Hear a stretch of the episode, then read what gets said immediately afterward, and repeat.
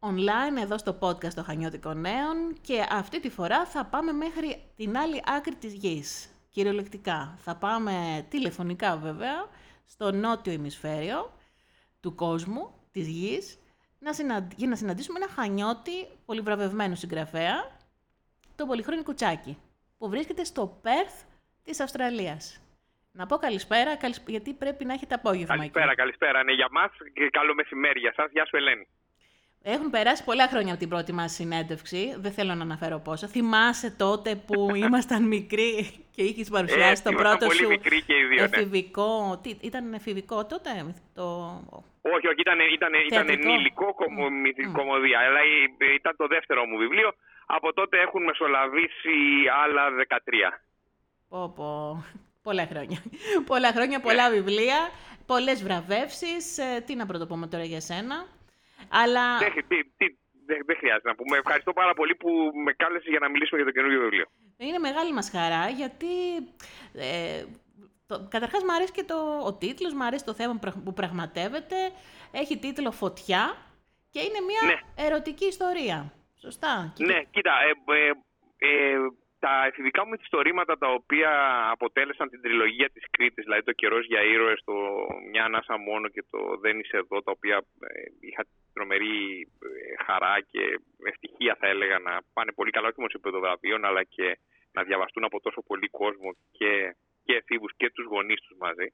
Ε, είχαν μεν ερωτικά στοιχεία μέσα, δηλαδή υπήρχε έρωτας ανάμεσα στους πρωταγωνιστές, ναι. στα, στα, στους 16-17 που πρωταγωνιστούσαν, αλλά ήταν σε δεύτερη μοίρα σε σχέση με την περιπέτεια. Δηλαδή η περιπέτεια ήταν το κυρίαρχο στοιχείο σε αυτά τα δύο Ενώ τώρα στη φωτιά ήθελα να γράψω μια καθαρόεμη ερωτική ιστορία που και να είναι σε δεύτερο ρόλο η περιπέτεια, αντιστροφή δηλαδή έγινε Ε, υπάρχει περιπέτεια και εδώ, αλλά είναι πολύ μικρότερη σε σχέση με την ερωτική ιστορία. Είναι η ερωτική ιστορία της Άννας και του Θωμά, που είναι δύο παιδιά τα οποία ε, μοιάζουν να είναι, να είναι οι ζωές τους σε διαφορετικούς πλανήτες. Μπορεί να είναι μεν συμμαθητές, αλλά η Άννα είναι από μια πλούσια οικογένεια με φοβερή προβολή λόγω ε, του ότι ο πατέρας της ε, είναι γιατρός με τεράστιο φιλανθρωπικό έργο. Ε, ο Θωμάς είναι από μια μονογονεϊκή οικογένεια γιατί ο πατέρας τον έχει εγκαταλείψει και κατά τύχη έχει βρεθεί να μένει και αυτό στο Μαρούσι από ένα σπίτι που κληρονόμησαν και έχουν φοβερά οικονομικά προβλήματα. Οι φίλοι του κάθε ενός είναι τελείως διαφορετικοί από τους φίλους του άλλου. Η, η Άννα είναι πολύ ενεργή λόγω και της οικογένειας στην οποία μεγαλώνει σε κινήματα κάθε λογής. Ε, είναι ας πούμε, ενταγμένη ας πούμε, στην αριστερά. Ναι. Ε, ο Θωμάς δεν θέλει να γίνονται καταλήψεις στο σχολείο για τον πολύ απλό λόγο και γι' αυτό τον λένε φασίστα ε, αυτός δεν έχει σχέση με πολιτικά.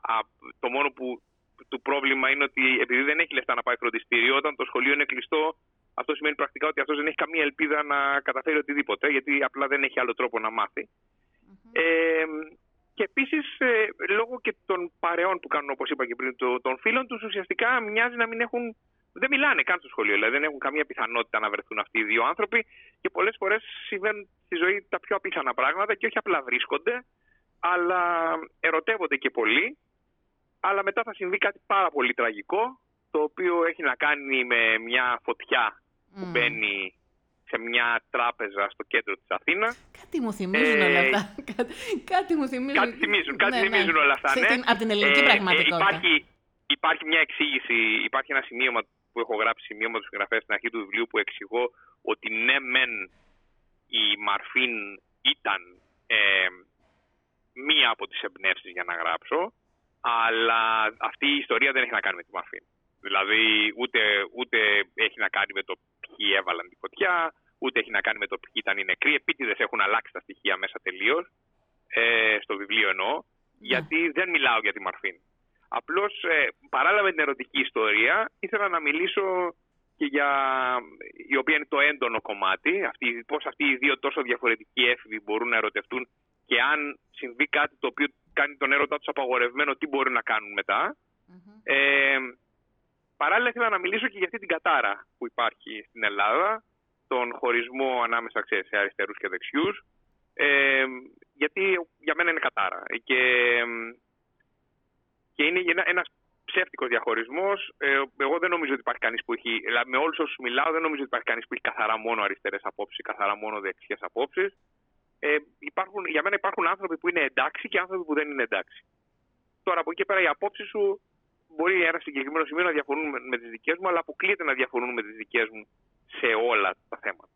Ναι. Εμένα δηλαδή προσωπικά, εμένα δηλαδή προσωπικά η, οι αριστεροί μου φίλοι, γιατί έχω φίλους ε, με εξαίρεση τα άκρα, έχω φίλους από όλο το, με, με απόψεις από όλο το φάσμα της πολιτικής ας πούμε. Ε, οι αριστεροί μου φίλοι πιστεύουν ότι είμαι, ε, ότι είμαι κρυφοκομμουνιστής δεξιός και οι δεξιοί μου φίλοι πιστεύουν ότι είμαι ε, κρυφοδεξιός κομμουνιστής. Ενδιαφέροντες όλοι τώρα. Αυτή είναι λίγο Ε, θέλω, να μπερδεμένη. σου πω ότι, θέλω να σου πω ότι εγώ μιλώντας με, με πάρα πολύ κόσμο ε, μέσα στις προηγούμενες πολλές δεκαετίες της ζωής μου, παρόλο που παραμένουμε πολύ μικροί όπως είπαμε, Μμμ. ε, Ε, ναι. ε, βλέπω ότι, ότι ο- όλοι οι άνθρωποι έχουν τεράσ, πάρα πολύ αντιφατικές απόψεις. Δηλαδή αν μιλήσεις με αριστερούς τους βλέπεις, τους πιάνεις να έχουν σε συγκεκριμένα θέματα πάρα πολύ, Δε- εντός εισαγωγικών είναι αυτά τα αριστερά και δεξιά έτσι, Μμ. ε, δεξιές απόψεις και το ανάποδο. Ε, δεξιούς να έχουν ε, σε κάποια θέματα να είναι πολύ κοινωνικά ευαίσθητοι. Οπότε αυτός είναι ένας τεχνητός διαχωρισμός που υπάρχει επειδή θέλουν τα κόμματα να σε βάλουν σε κουτάκια και, και να μπει, όταν μπεις στο κουτάκι να τους δώσεις την ψήφο σου, γιατί διαφορετικά αυτοί οι άνθρωποι δεν θα μπορούν, δεν έχουν λόγο Μμ. και τρόπο ύπαρξης. Μμ. Οπότε, να... Ε, ναι, εννοώ η πολιτική. ναι. Οπότε ε, ε, θεώρησα ότι ήταν μια πολύ καλή ευκαιρία ε, εστιάζοντας πάντα σε μια πολύ έντονη ερωτική ιστορία ανάμεσα σε δύο εφήβους και στο πώς αυτοί οι έφηβοι ζουν με τις οικογένειές τους που είναι πολύ προβληματικές διότι και στην Ελλάδα ξέρω ότι δυστυχώς υπάρχουν πολλά προβλήματα σε οικογένειες που έχουν εφήβους και στην Αυστραλία επίσης και στην Αμερική που έχω φίλους στον Καναδά όπου τέλος πάντων έχω ζήσει ξέρω πόσα προβλήματα υπάρχουν σε οικογένειες με εφήβους. Ήθελα να δείξω τα προβλήματα με τις οικογένειες, να δείξω τον έρωτα τον δικό τους και να μιλήσω λίγο και για αυτή την κατάρα την, ε, των Ναι. αριστερών και δεξιών στην Ελλάδα. Οπότε είναι ένα ερωτικό νεανικό μυθιστόρημα που όμως έχει και κοινωνικά μηνύματα, πραγματεύεται κοινωνικά ζητήματα, πολιτικά, κοινωνικά, ζη- ολόκληρες κοινωνικά θεωρίες. ζητήματα θα έλεγα. Ναι. Ε, μηνύματα δεν μου αρέσει να λέω ποτέ τη λέξη, δεν θέλω Ζητήματα. να λέω ότι εγώ δίνω κανένα μήνυμα. Ωραία. Ε, Όποιος διαβάζει τα βιβλία μου θέλω να καταλαβαίνει ό,τι καταλάβει. Δηλαδή και ο κάθε ένας θα καταλάβει ίσως διαφορετικά πράγματα. Ναι, αυτό είναι. Μηνύματα δεν περνάω, δεν κάνω στρατευμένη τέχνη, αλλά ζητήματα ναι, έχει, έχει, έχει και κοινωνικά ζητήματα. Αυτό που, που έγινε με την τριλογία, ε, που το διάβασαν και οι έφηβοι και οι γονείς τους και πολλές φορές, ε, ξέρεις, ο ένας το έδινε στον άλλο, ας πούμε, και το οποίο είχα ε, ενθουσιαστεί όταν το έμαθα ε, και μου στέλναν φωτογραφίες και μου γράφαν άνθρωποι από όλη την Ελλάδα. Αυτό θα, θα ήθελα να γίνει και τώρα. Ε, αν είναι δυνατόν με αυτά τα βιβλία να μπορεί να καταλάβουν και οι έφηβοι τους γονείς τους και οι γονείς τους εφήβους λίγο καλύτερα. Μμ, Ωραία ακούγεται. Το μέλλον του, βι- του έντυπου βιβλίου πώς το βλέπεις; Ε, Ε, και ήθελα να σε ρωτήσω αν α, κοίτα, θεωρείς ναι, ναι. ότι η καραντίνα ευνόησε το, το βιβλίο; Κοίτα, η καραντίνα ε, ευνόησε το βιβλίο σίγουρα στο εξωτερικό. Στην Ελλάδα δεν, δεν μπορώ να το ξέρω γιατί πλέον λείπω 6,5 χρόνια. Ε, νομ- είχα δει εικόνες με ουρές σε βιβλιοπολία κάποια στιγμή που είχαν ανοίξει γιατί μετά το, μετά το κλείσιμο, το μεγάλο κλείσιμο που είχε γίνει, το οποίο με είχε κάνει να αναθαρίσω. Ε, στην Ελλάδα υπάρχει το αντικειμενικό πρόβλημα ότι έχουμε πάρα πολύ λίγο κόσμο που διαβάζει. Ναι. Το ποσοστό των, των ε, Ελλήνων που διαβάζουν λογοτεχνία είναι πάρα πολύ μικρό. Πού- Πού το, πού το, πού, πού το αποδίδεις αυτό; Στο ότι έχουν περάσει εδώ και δεκα, πάρα πολλές δεκαετίες ε, λάθος πρότυπα στο, στον Έλληνα. Δηλαδή, εδώ και 40 χρόνια ε, υπάρχει η νοοτροπία ότι για να διασκεδάσεις, να, πε- για να περάσεις καλά, πρέπει να βγεις να τα κάψεις όλα. Μμμ. Και, το, και επίσης το σχολείο δεν κάνει τη δουλειά του σωστά. Δηλαδή δεν λέω κάτι καινούριο. Ε, εγώ όταν είχα λογοτεχνία, παρόλο που είχα πολύ, είχα την τύχη να έχω πολλούς και πολλές καλούς και καλές ε, φιλολόγους στο, που μου έκαναν μάθημα, ήταν τόσο περιχαρακωμένα τα πράγματα ε, αυστηρά μέσα σε συγκεκριμένα κείμενα που έπρεπε να μας κάνουν, που δεν μπορούσαν να ξεφύγουν από αυτό, που προφανώς το πράγμα, τα κείμενα αυτά τα περισσότερα ήταν παλιά, ε, εννοώ, μιλάω τώρα για την ελληνική λογοτεχνία, έτσι, Ναι. ε, που βαριόμασταν, απίστευτα. Υπάρχει δυνατότητα πλέον στα σχολεία, υπάρχουν τόσοι καλοί Έλληνες συγγραφείς, που μπορούν να γίνει διδασκαλία αν αφαιθούν ελεύθεροι φιλόλογοι, να διδάσκουν ε, πραγματικά υπέροχα κείμενα, τα οποία μπορεί τα παιδιά να νιώσουν ότι τα αφορούν. Αλλά όσο υπάρχει αυστηρός έλεγχος από το Υπουργείο για το τι μπορεί να κάνει ο καθένας, ε, τα πράγματα γίνονται πνιγυρά και όταν τα πράγματα γίνονται πνιγυρά, το παιδί αντιλαμβάνεται αυτό το πράγμα ως, ε, ως κάτι αρνητικό. Του βγάζει, του βγάζει μια ξυνήλα η λογοτεχνία. Ναι. Και όταν σου βγάζει μια ξυνήλα σε νεανική ηλικία, μετά η ξυνήλα αυτή θα μείνει και θα συνεχίσει να μην ενδιαφέρεσαι να διαβάσεις. ναι. Μα νομίζω ότι όλο... Οπότε ο συνδυασμό. Ναι. Πες μου. Ναι. Νομίζω ότι όλο το, ελλη- το, το εκπαιδευτικό ελληνικό σύστημα είναι δομημένο με ένα λάθος, ε, έναν στρεβλό τρόπο. Δηλαδή, από τις πανε... Εντελώς. ας πούμε, αυτή, τη- αυτή την περίοδο που μιλάμε είναι, ξέρεις, η η εποχή των πανελλαδικών εξετάσεων.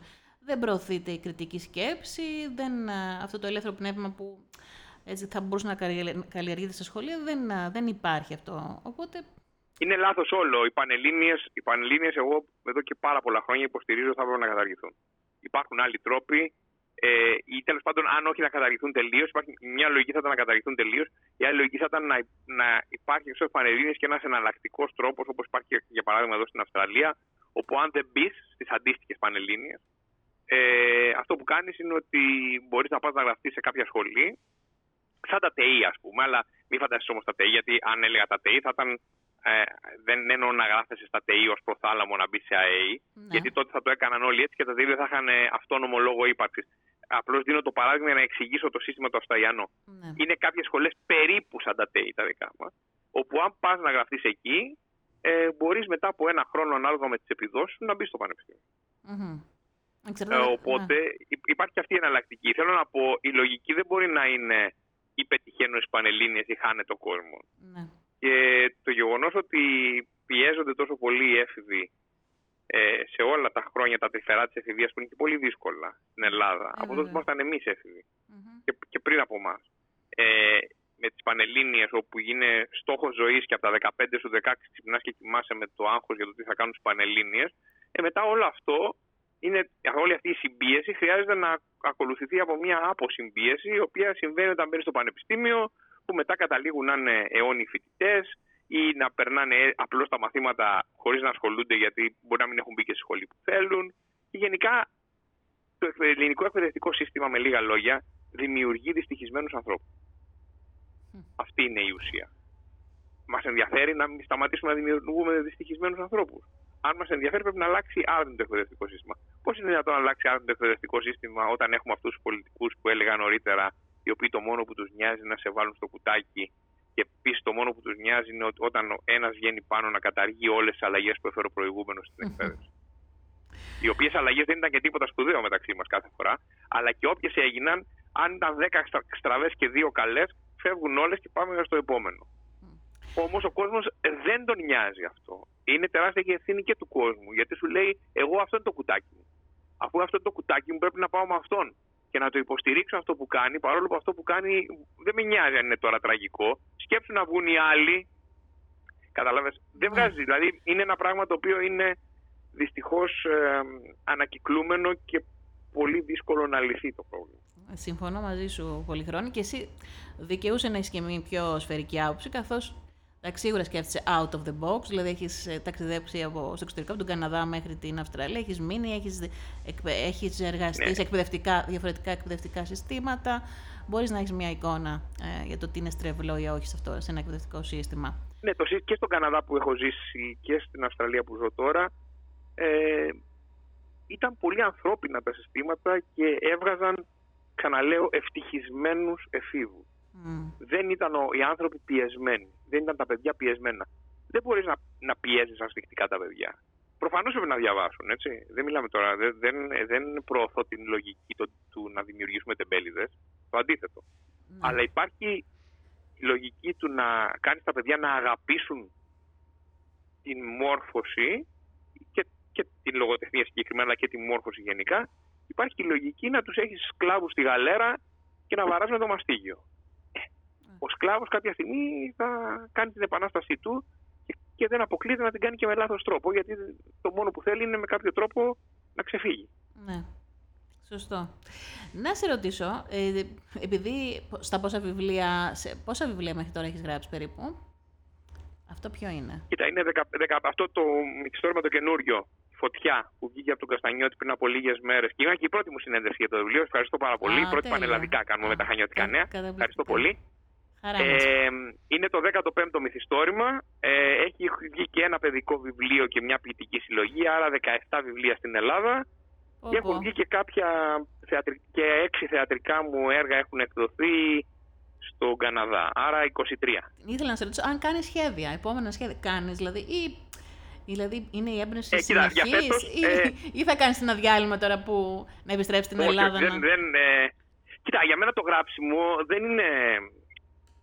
ε, Είναι μεν πολύ σκληρή δουλειά, αλλά είναι, μου δίνει ζωή. Δηλαδή, ε, με κάνει πάρα πολύ ευτυχισμένο. Οπότε δεν είναι κάτι το οποίο νιώθω να με πιέζει. Ε, φέτος θα έχω την ευτυχία να έρθω για δυόμιση μήνες για διακοπές στα Χανιά. Α, τι ωραία. Ε, Είχες και είναι πολύ, μετά, πολλά από, χρόνια. μετά από τρία Ναι. χρόνια που λόγω COVID δεν, δεν μπορούσαμε να έρθουμε, τα κλειστά τα Πώς, σύνορα της πώς Αυστραλίας. ήταν η ζωή εκεί, πώς ήταν η ζωή στην Αυστραλία, πώς βιώσατε τη, την πανδημία εκεί; Κοίτα, ειδικά εμείς εδώ στο Πέρθ δεν τη βιώσαμε. Δηλαδή τώρα τη βιώνουμε λίγο, Δηλαδή, διότι...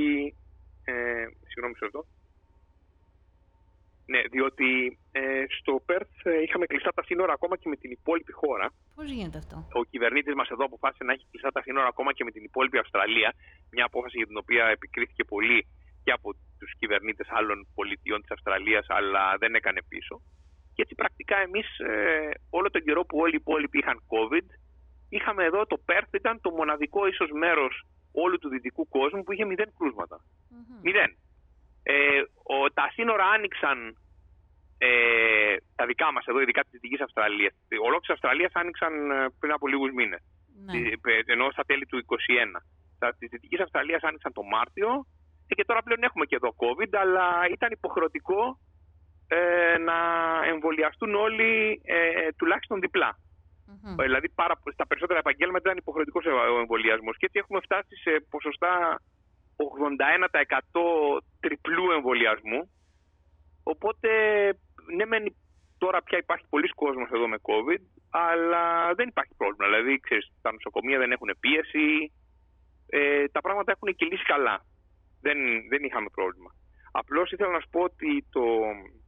Ε, μπερδεύτηκα τώρα. Ήθελες, μου Ξεχάστηκα. είπες ότι Λέγαμε- μετά θα έρθεις μετά από δύο-τρία χρόνια... ε, θα, πα- σου, πα- σου θα πω ότι. έρθεις- Α, ναι, έλεγα λοιπόν, το θυμήθηκα. Το θυμήθηκα. Είναι, παρόλο που είπαμε είμαστε πολύ νέοι, λίγο, λίγο ρετάρει το μυαλό. Το δικό μου, έτσι. Δεν μιλάω φυσικά για σένα.